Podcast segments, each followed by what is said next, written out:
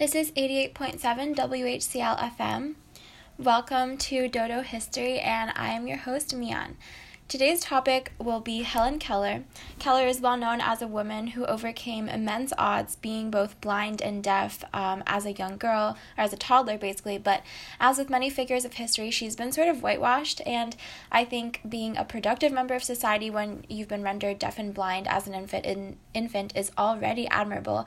And that's about all I knew about Helen. Um, I think I saw like the really famous movie about her called I think it's called like the Miracle Worker or something. Um, and that scene where Anne Sullivan comes and like she touches the water and then she's like, oh my God, I know that stuff, like things have names now. And it's like this great moment. And then it just kind of that's the most memorable part of it and it's kind of like the only thing that i think people know about her is that she was deaf and blind and then she just like lived out her years in that way and then she died at like an old age, but she was so much more than that. Like she was not just a passive person that just kind of like overcame her deafness and blindness. She was actually um, a very like she she changed society. She she wasn't just a part a productive part of it, and so. Um, yeah, so she was a courageous and she was an activist that had really pretty, I think even today they'd be considered radically progressive ideas. But yeah, first to sketch out her life and times.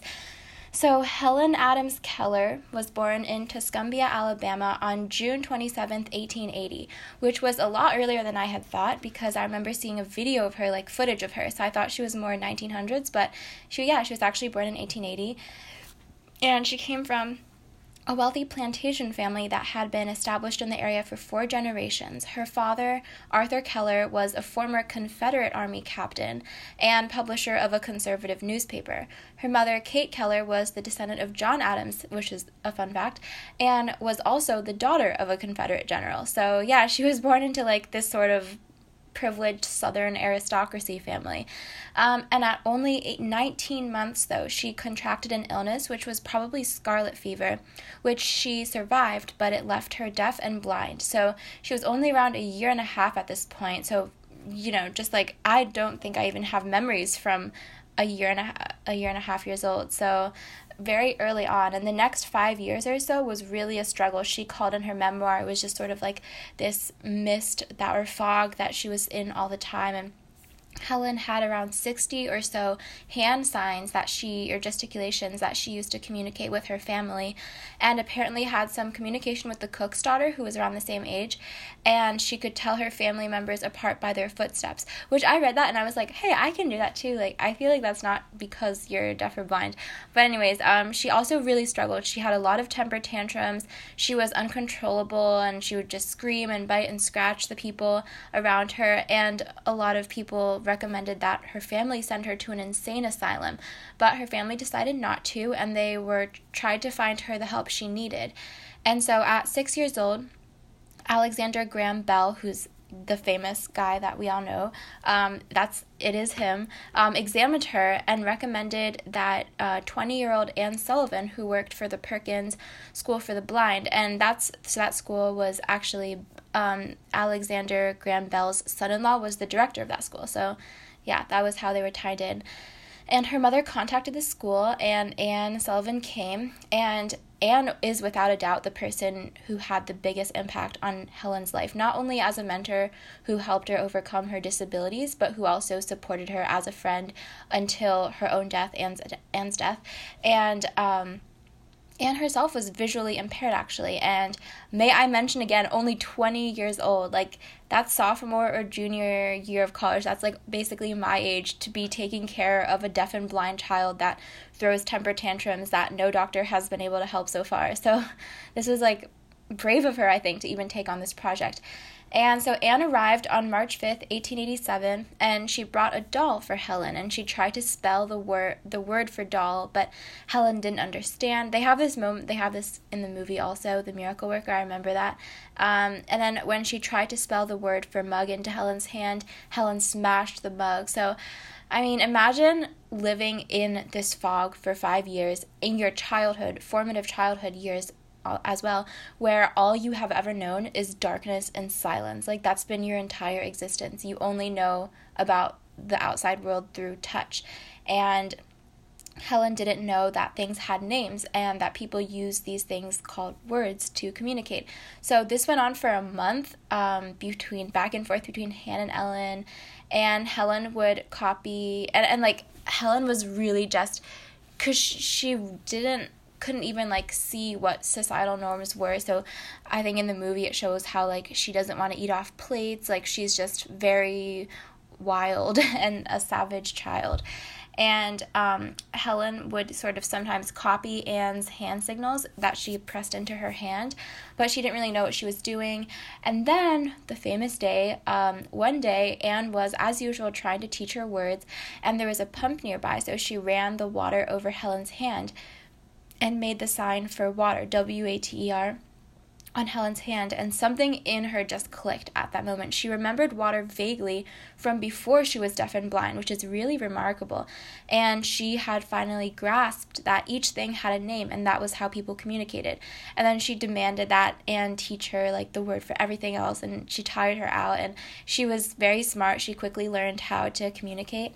And so the next year, at seven years old, she attended the Perkins Institute where Anne came from. And this is where she learned Braille, which you guys might know is sort of like the bumpy stuff that you can you can touch and then you read. Um, and I remember learning somewhere that she read so much in Braille that the skin would peel away and like her fingers would almost bleed. Um, so she was just like a very curious and voracious learner. At around 10 years old, she had began begun to speak.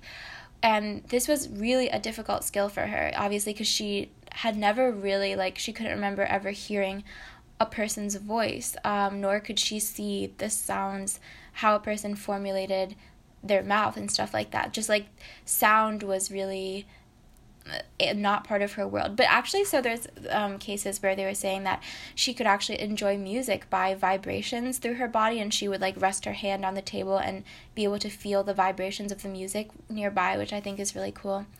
And uh, yeah, and then in uh, 1894, Anne and Helen went then to the Horace Humason School for the Deaf, and this is where she learned how to, like, quote unquote, hear people speak by learning how to read their lips by touching them. And this is really not an everyday skill you can pick up. Like, as I was reading this, I started, like, trying to put my hand to my own lips and seeing, like, how like how different it was like but it's so easy to get confused because like some sounds um, are different, but then the way your mouth is shaped to make them is the same. Like, how would you tell the difference between like an M or an N? Or maybe that's similar, but um, stuff like that where it's I just don't know how she did it. That's really amazing. Um, and yeah, she had this certain position where she was touching the mouth with her hands and then um, the throat of the speaker with her thumb, I think.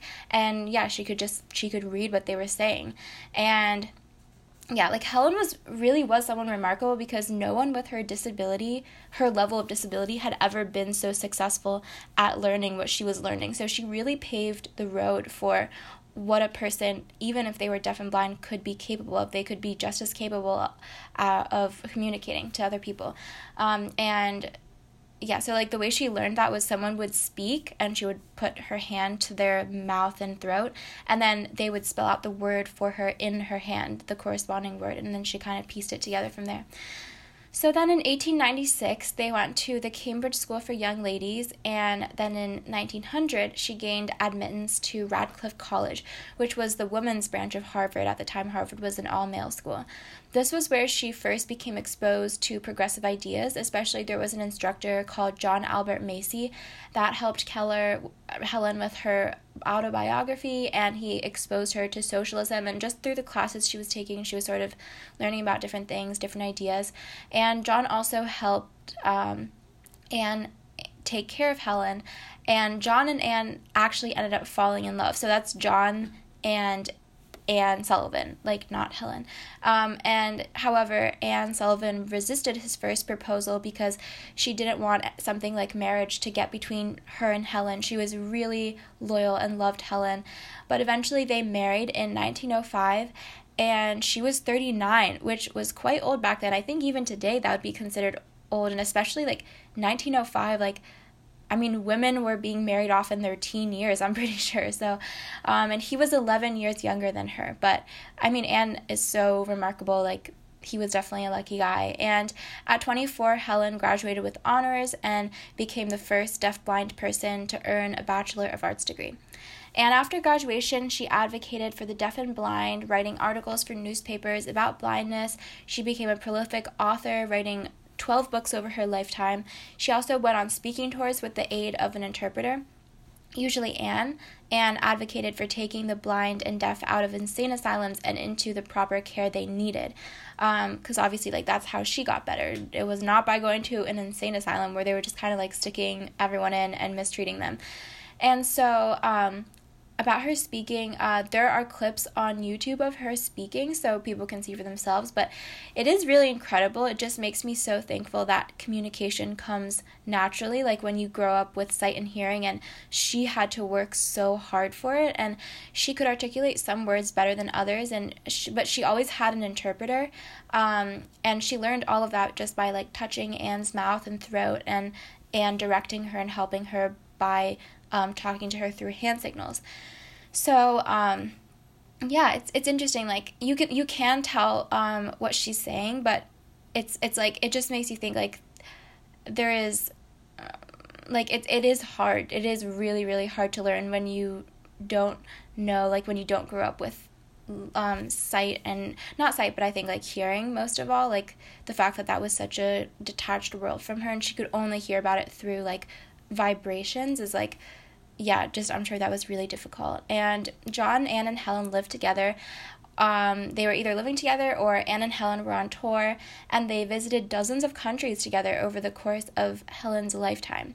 So, unfortunately, in 1936, Anne died of a blood clot in her heart and passed away with Helen holding her hand to the last moment. And a woman, after that, a woman named Polly Thompson, who had been housekeeping, stepped up as caregiver, and she and Helen continued on with Helen's sort of speaking activities and stuff like that. And then when Polly died, um, a woman named Winnie Corbally, who had been Polly's nurse during her illness, then became Helen's companion. So she lived she outlived a lot of her companions and she lived until I think she was like 87 or something. But yeah, so I'm going to briefly talk about her love life now because I thought this was interesting um, in the context of like how people that are like have disabilities or have illnesses are just not seen as like they're seen as childlike and innocent and they're not held as like mature people. And people want to keep them sort of like oh this childlike innocent person is sick and like we have to help them. It's not really like oh this is an adult person that has their own like desires and stuff like that. And so um yeah, so her family and Anne, Helen's family and Anne were super protective of her. Like, there was a story about a handsome guy um, that was proctoring her exam at school, and her mother had him replaced. Like, I don't think you need to worry about the dangers of a handsome guy with your blind daughter. Like, that's one thing you might not need to worry about.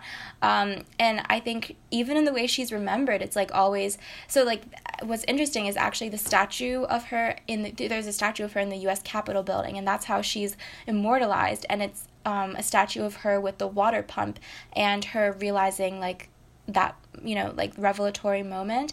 Um, and so it's like not as I'll talk about later, but like she's not the way she's immortalized is as a child, literally. Like it's not as a socialist activist, it's not as like the grown, mature woman that she became and the amazing things that she stood for. It was like just, oh, look at this girl. She like is um like overcoming her deafness and blindness. Like it's all it's all about her disability basically. It's not really about like what she did beyond her disability beyond overcoming her disability.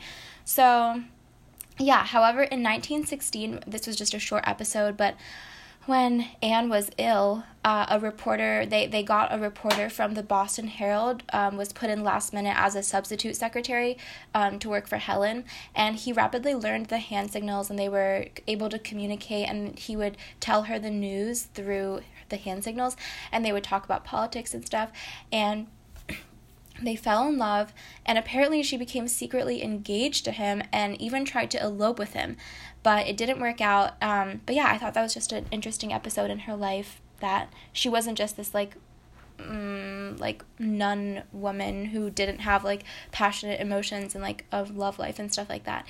So, yeah, she was on these speaking tours raising money for organizations that assisted and advocated for the blind and deaf. And of course, that was like widely respected and everyone liked that. Like, that part of her um, and then I'm going to talk about the part of her that has been forgotten and that she actually got pushback for in her own lifetime. And it's really funny because, like, the Helen Keller International website, which is, it looked like it was like the official website, it, they give a timeline of her event and it says nothing about the side of her that I'm about to talk about. It has, like, Helen Keller wins an Oscar for a documentary about her life and she wins the Presidential Medal of Freedom. Like, I'm sorry, but her impact cannot be measured in the long list of medals or awards she got. It's in the word that she spoke and the like the fact that she risked the huge platform that she have to say the things she did and take the stances that she did. And it's those courageous things. Like it's not these stamps of approval from the government or from Hollywood or something like that. Um yeah this is what I always think about short biographies that just like you, you ask like oh talk about this person and the blurb is just like a long list of all the awards that someone has got. Like that's not a picture of anyone's life i think. I'm not going to learn anything by like knowing all the awards that a person has gotten.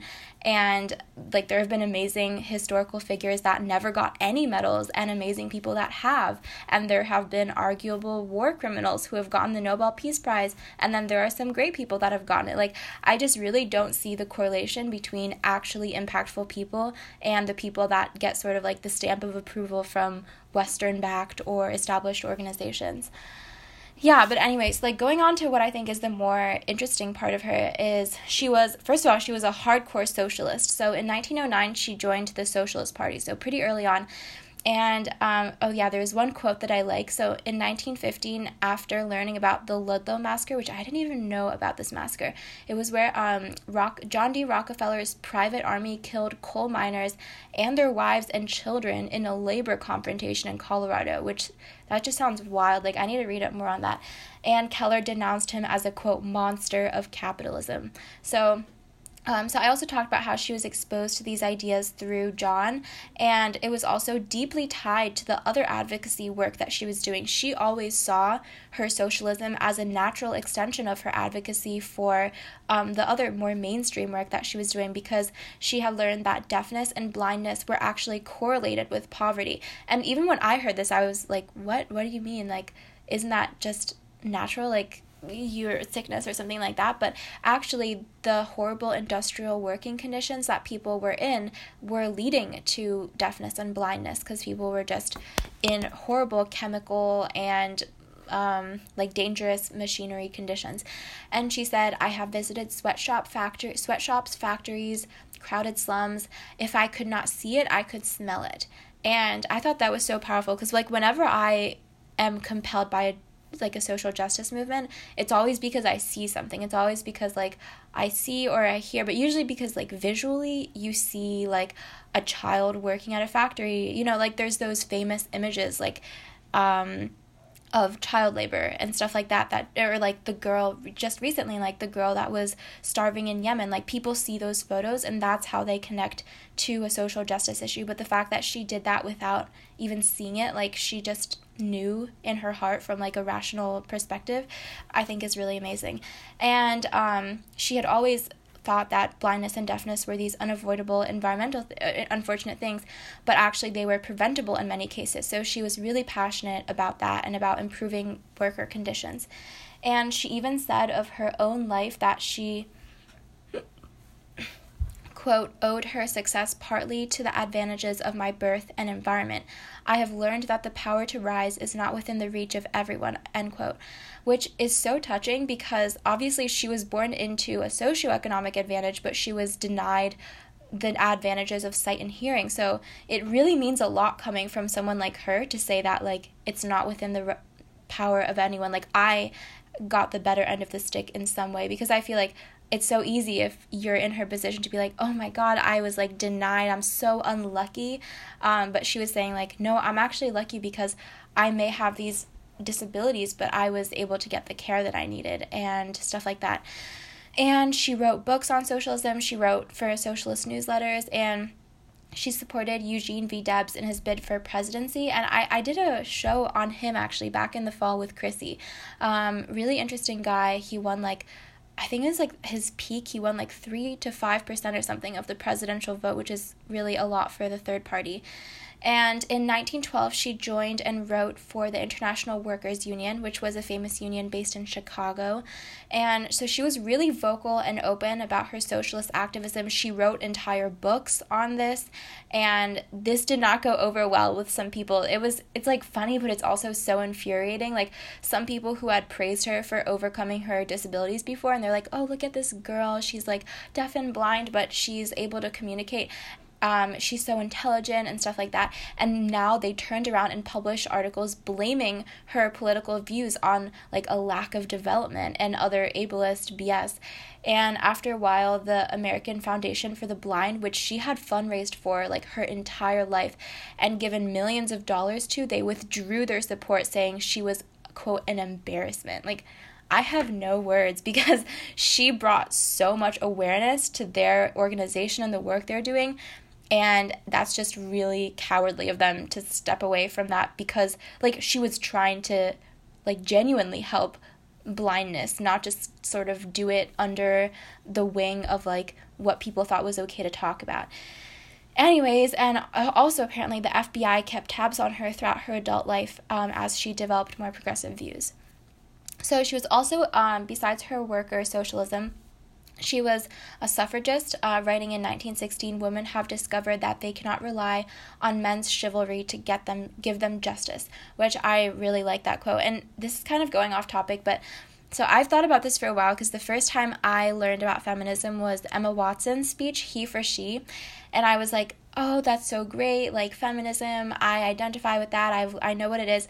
But looking back on it, and I know like Emma Watson might not have these views anymore. Like I'm not pinpointing her or anything, but um, the thing is like I remember reading an article about when he for she first came out saying like it's great that she's bringing awareness to feminism, but it's also kind of problematic. Like literally the name is he for she. Like oh, let's get all these like white knights to fight for our rights, which is a terrible that sounds like a slogan but it's like really not what feminism is about. Like you like helen keller said you can't rely on men's chivalry to get your rights. Rights are there. You have to take them. You have to fight for them.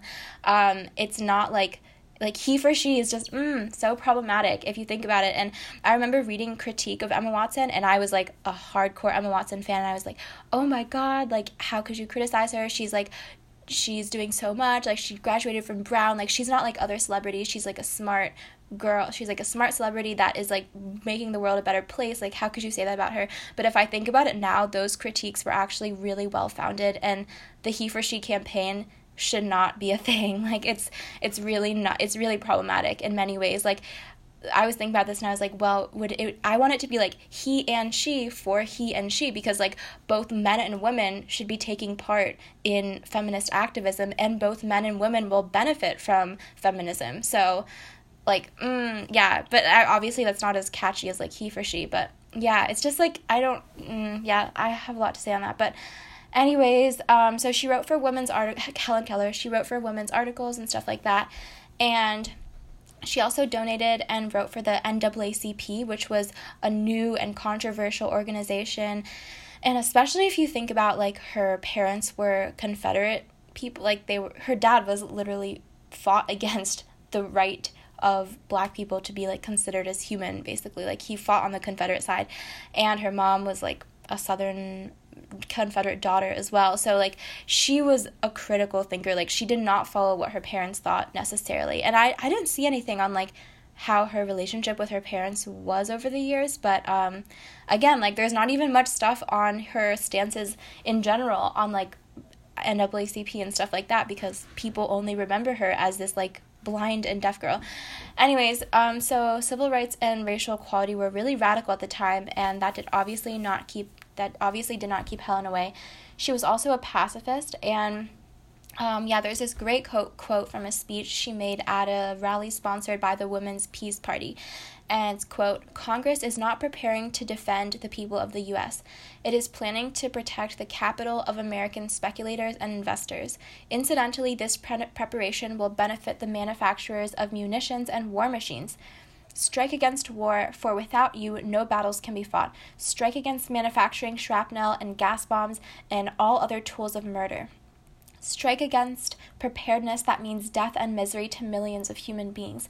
Be not dumb, obedient slaves in an army of destruction. Be heroes in an army of construction. End quote. And she opposed Wilson very vigorously for his involvement in World War One. And she also visited Japan several times and was just really against nuclear war. And she was well received in Japan too, with around 2 million Japanese coming out to see her. Um, and yeah, other cool stuff. So she was also, I had no idea, she was a founding member of the ACLU in 1920. That is so cool. And, and that was really tied into like her activism about um, people like protesters have to be protected. And she was also friends with Mark Twain and Charlie Chaplin. And I was kind of reading about like how Mark Twain has sort of been whitewashed by history as well, which he would be like an interesting episode too. Um, and at the end of her life, she suffered from a series of strokes and remained at home. She died in her sleep on June 1st, 1968, at 87 years old, so very old. And she was only a couple weeks away from her 88th birthday, apparently. And she is buried in the National Cathedral Cemetery in DC next to her companions Anne Sullivan and Polly Thompson. So, yeah, she's a lot more than a girl who overcame her blindness and deafness. She was a radical activist in her own right, and she did a lot more than just like. Uh, this is the thing is like, people were impressed most, and what she's most been remembered for is just being like a normal person. Like, oh, despite her blindness and deafness, she was able to operate as a normal person and like give inspirational speaking tours about being a normal person, but she wasn't a normal person at all. She was like highly intelligent and a critical thinker and ahead of her time and an activist and she was like on the edge of the Overton window in a sense like um and that part of her that is so much more than her just overcoming her disabilities is, is really erased because that's not as convenient of a story for some people. And this is a excerpt from um, an article on it's called Is Review that I really liked and it said, quote, um, Keller fought her entire life against such bigoted notions and distortions of her life story. She constantly combated attempts to render her a hollow icon. Nonetheless, such images regarding Keller and disability continue to be reinforced everywhere. This can be found in primary school curricula. I can vouch for that. That was definitely true. That's like, you know, like picture books about like her and the water pump. That's all I knew about it. in, um, in the vast majority of children's books on Keller, Helen Keller and in most adult biographies of her. More often than not, her radical politics are simply ignored, but even when they are acknowledged, it is usually to discount them. End quote. Oh. And um, like I said, when she was like, when she was saying like help the blind, people were like, "Oh, how sweet! What a smart, accomplished girl she is." And then when she was like, also help the blind by improving working conditions and making sure there isn't a systematic danger of, expose, of exposing people to conditions that make them disabled and blind and deaf. People were like oh well you know she's deaf and blind. What does she know? Like this is like her just radicalism. And they were like anne sullivan was like just tempering her radicalism. When anne sullivan was a socialist as well it's like please stop. Like this is who she was. You can't just suddenly discount her opinions because they're like inconvenient to you. Um, and she's not like a second class citizen. And she really fought against that her entire life. It's like even the people that you think are uplifting her are actually putting her down because they only want her as so long as she fits into their narrative. Yes, so this was like a really good dodo topic because I feel like it really is not really well known. I at least I can say I did not know as much as I did before I researched for this episode and like how much she has been just utilized by other people and how much I was a part of that. Like I only knew about, you know, the water pump story and like just the rest of her years were just kind of a blur of like she fundraised for the blind association. Like she did so much more than that. And so next week's topic will be actually a friend of Helen Keller's, because um, I was reading like all the cool people that she was friends with. She was like in these really lefty progressive circles, and um, the next so next week's topic will be Upton Upton Uptown Upton, I don't know, Sinclair. He wrote The Jungle, and that's how I know about him through school. He, we read about like him writing The Jungle, and he brought attention to the horrible conditions of the meat packing industry. Um, and this is interesting because the meat and animal agricultural industry has just gotten far, far worse since he wrote about it. I think like factory farming is very much a thing more today than at any other time. I think. So yeah, tune in next week for that. Thank you.